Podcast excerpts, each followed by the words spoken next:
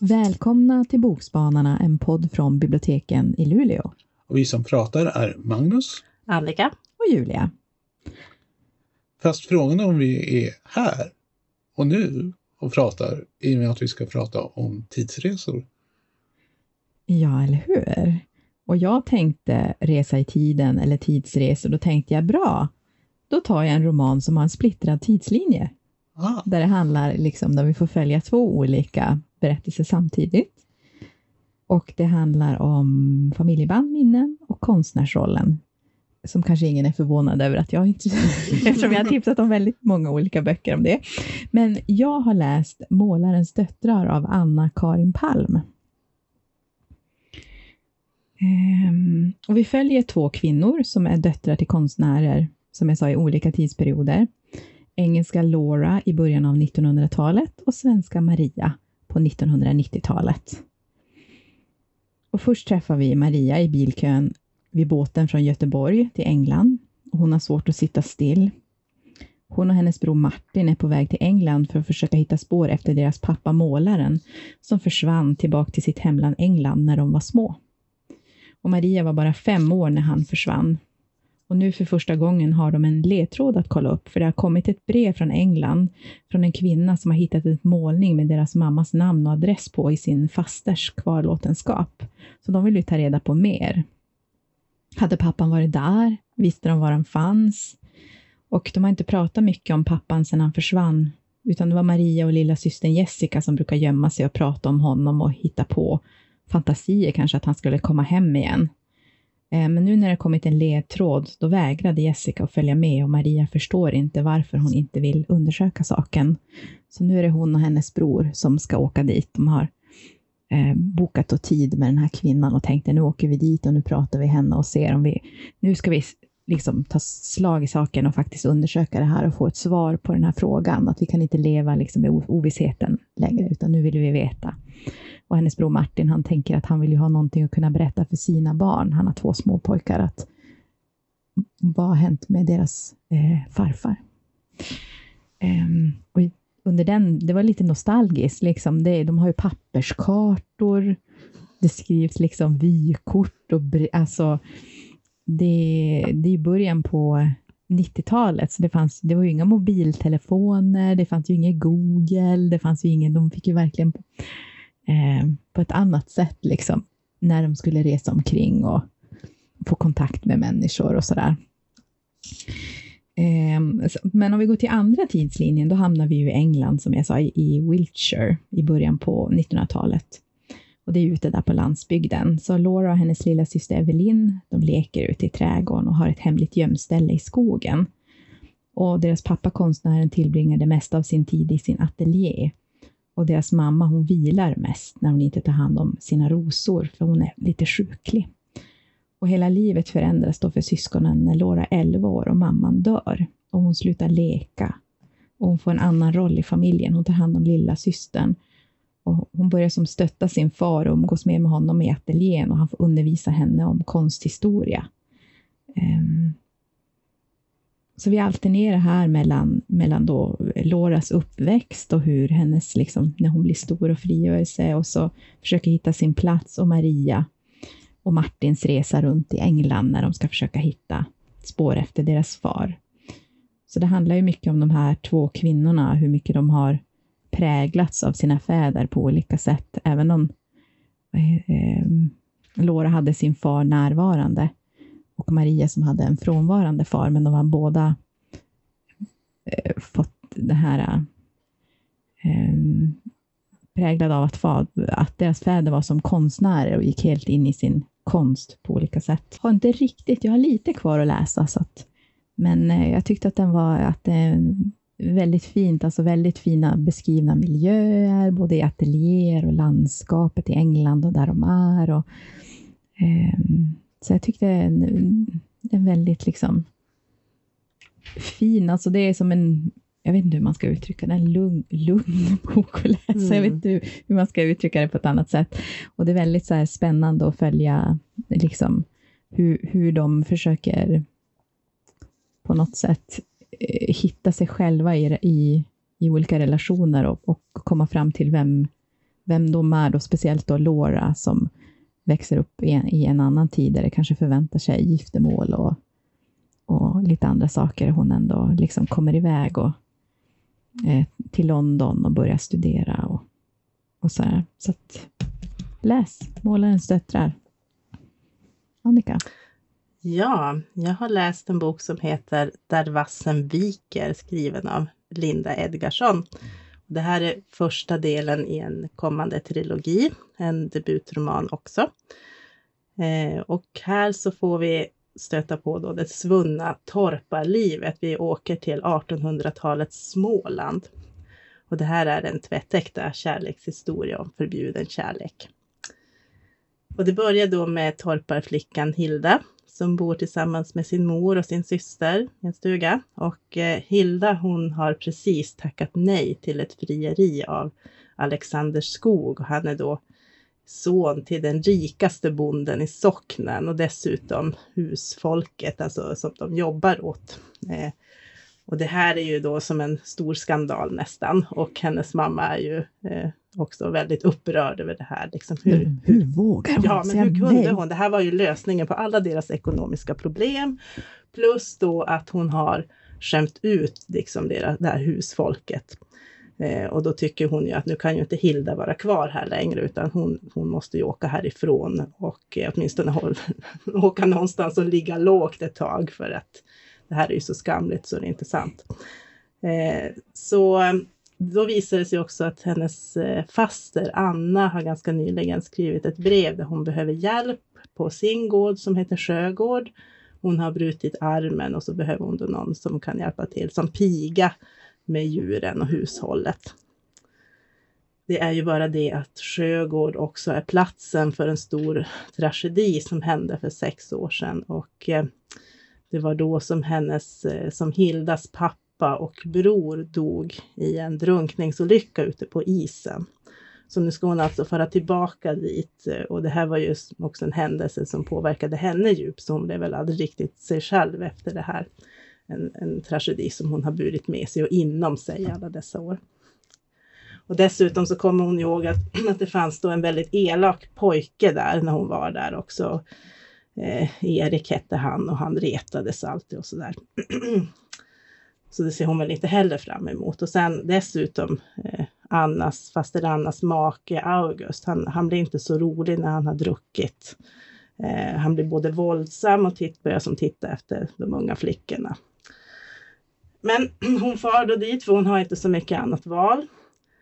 Och i alla fall så står det ju snart ganska klart att Erik inte är densamma som Hilda kommer ihåg, utan han är ju 18 år nästan nu och, i princip vuxen och han har eh, liksom till fullo tagit sig an den här uppgiften som ansvarsfull bondeson.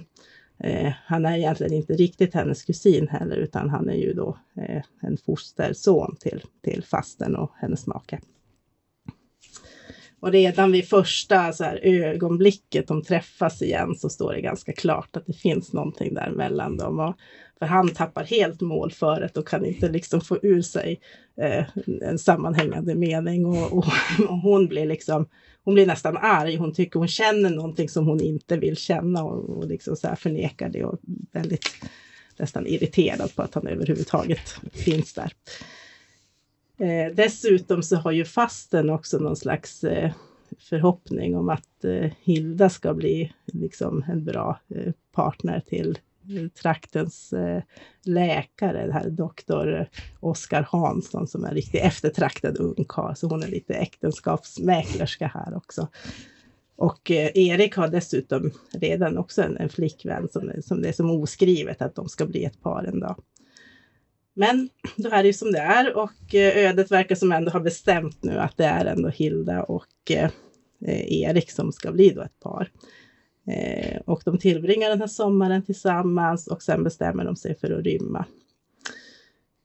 Och det Hilda inte vet, det är att Erik på något sätt var delaktig i den här drunkningsolyckan för sex år sedan som, som tog halva hennes familj.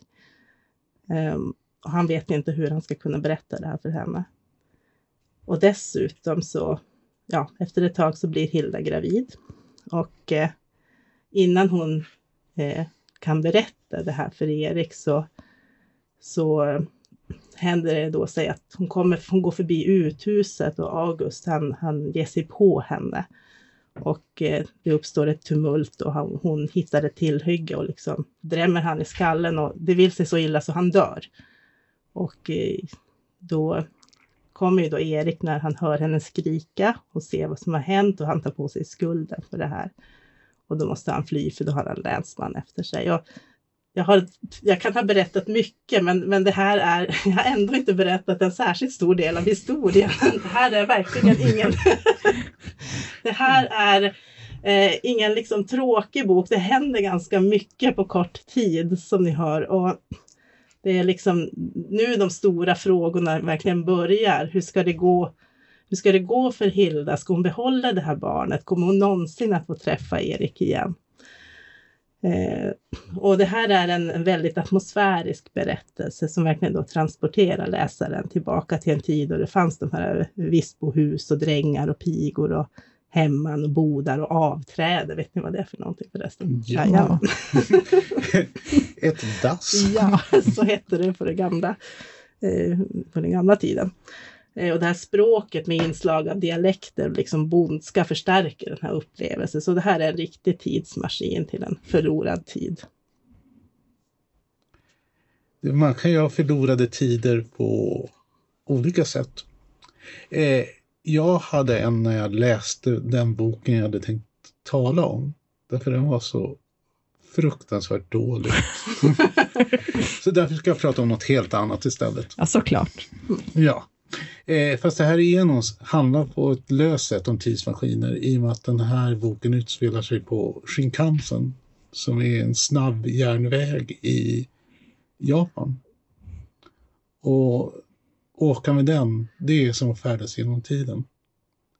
Och anledningen till att jag är så fixerad vid Shinkansen det är ju att det är en av de mest mytiska järnvägar som finns. Vid sidan om Orientexpressen och eh, Transsibiriska järnvägen så tror jag att det är en av de mest omskrivna. Och på Transsibiriska järnvägen så vet man ju att det är bara liksom agenter och eh, Sovjet, eh, jag vet inte vad. I och med att de inte är Sovjet längre, men de beter sig ungefär likadant. Stora, fyrkantiga och grymma. Och eh, på Orientexpressen är det ju bara brittisk eller europeisk överklass. På Shinkansen så kan det hända precis vad som helst. Det kan vara digitala zombies eller som i den här boken handlar det om vad som händer när fem yrkesmördare går på, på ett och samma tåg. Oj, oj, oj. Det är oj, oj, oj.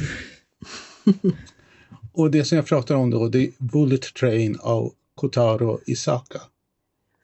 Och jag är egentligen lite tågnörd, men alltså, jag kan inte säga nej till den här boken. För det första så har den ju eh, Shinkansen på framsidan. Den rör sig alltså från baksidan över bokryggen över till framsidan där den liksom krossar liksom layouten så att det stänker små bitar överallt. Och det är ungefär vad boken går ut på. Man rör sig snabbt. Och vem kan säga nej till en bok som börjar med en stationskarta? Så att man i fantasin liksom kan följa liksom hur de rör sig i det här landskapet. För naturligtvis finns det inga landskapsbeskrivningar för Shinkansen går ju för fort. Man ser bara den omgivningen som ett suddigt risfält med ett och annat berg. Men det som verkligen liksom golvade mig, och nu har jag inte börjat prata om innehållet än, det är kapitelvinjetterna. Alltså det är så snyggt, för då står det personens namn och sen finns liksom en bild av Shinkansen som en sån där liten snygg fris. Och så kan man se liksom vilken kupé som kapitlet kommer att utspela sig i. Och liksom den här blandningen av prydlighet och eh, menlös action. Alltså präglar hela boken. Alltså det är en sån här polerad yta som är så snygg. Och, eh, Eh, och naturligtvis så är det en mycket komplicerad historia. Där varje lönnmördare eller yrkesmördare har sitt eget lilla uppdrag och så hakar de i varandra. Så att det blir ett sånt där urverk av, jag ska väl inte säga våld, men det är det det är. eh, det börjar i varje fall med att eh, Nano, eller som han också kallas för, hans tecknamn är Ladybird, alltså nyckelpiga. Och det tycker man låter ganska sött. Men enligt en japansk legend så de sju fläckarna som nyckelpigorna har på ryggarna, det utgör världens all samlade smärta. Och det är så Nano uppfattar sig själv. Han är mannen som bär världens samlade smärta och måste göra de här meningslösa jobben som hans handler Maria, som han har kontakt med i mobiltelefon hela tiden, eh, försäkrar att det här kommer gå jättelätt. Och det han ska göra, han ska gå på Shinkansen, plocka en väska med okänt innehåll och så ska han gå av en station senare det lyckas han ju inte med. Därför ett av problemen är, förutom att han möter en annan yrkesmördare i dörren när han är på väg av tåget som trycker in honom och så liksom har han någon sån där knivfight som inte slutar så bra.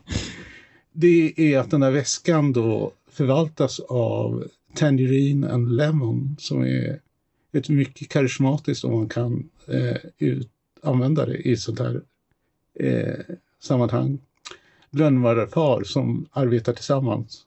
Alla tror att de är tvillingar. Men de själv tycker att de är väldigt olika.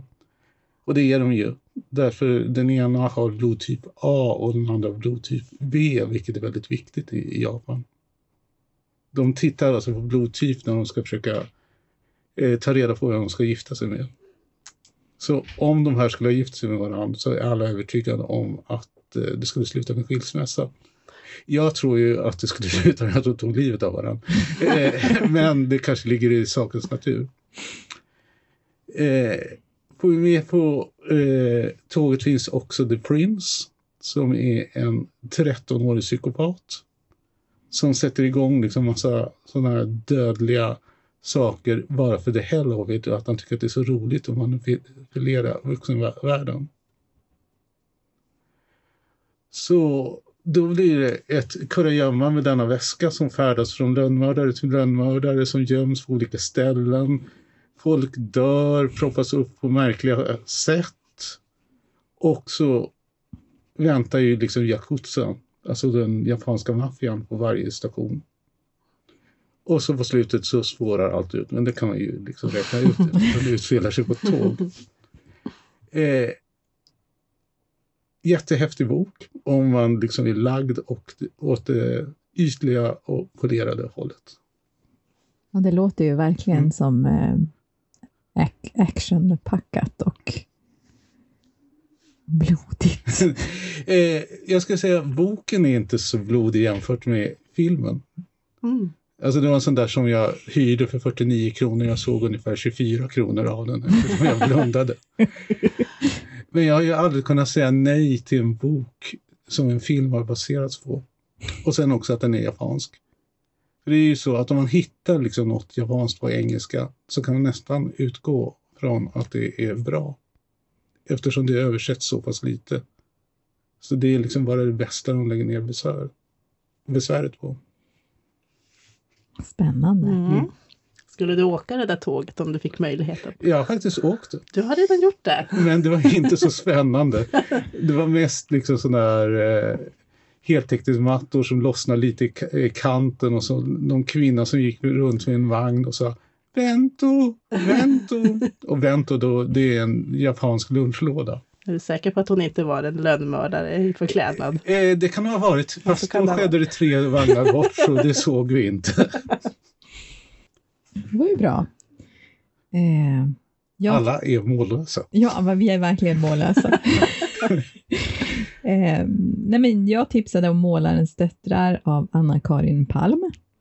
Och jag, Där vassen viker av Linda Edgarsson. Och jag tipsade om Bullet Train av Kotara Isaka. Ja, tack för den här gången. Ja, hej! hej. Hej då!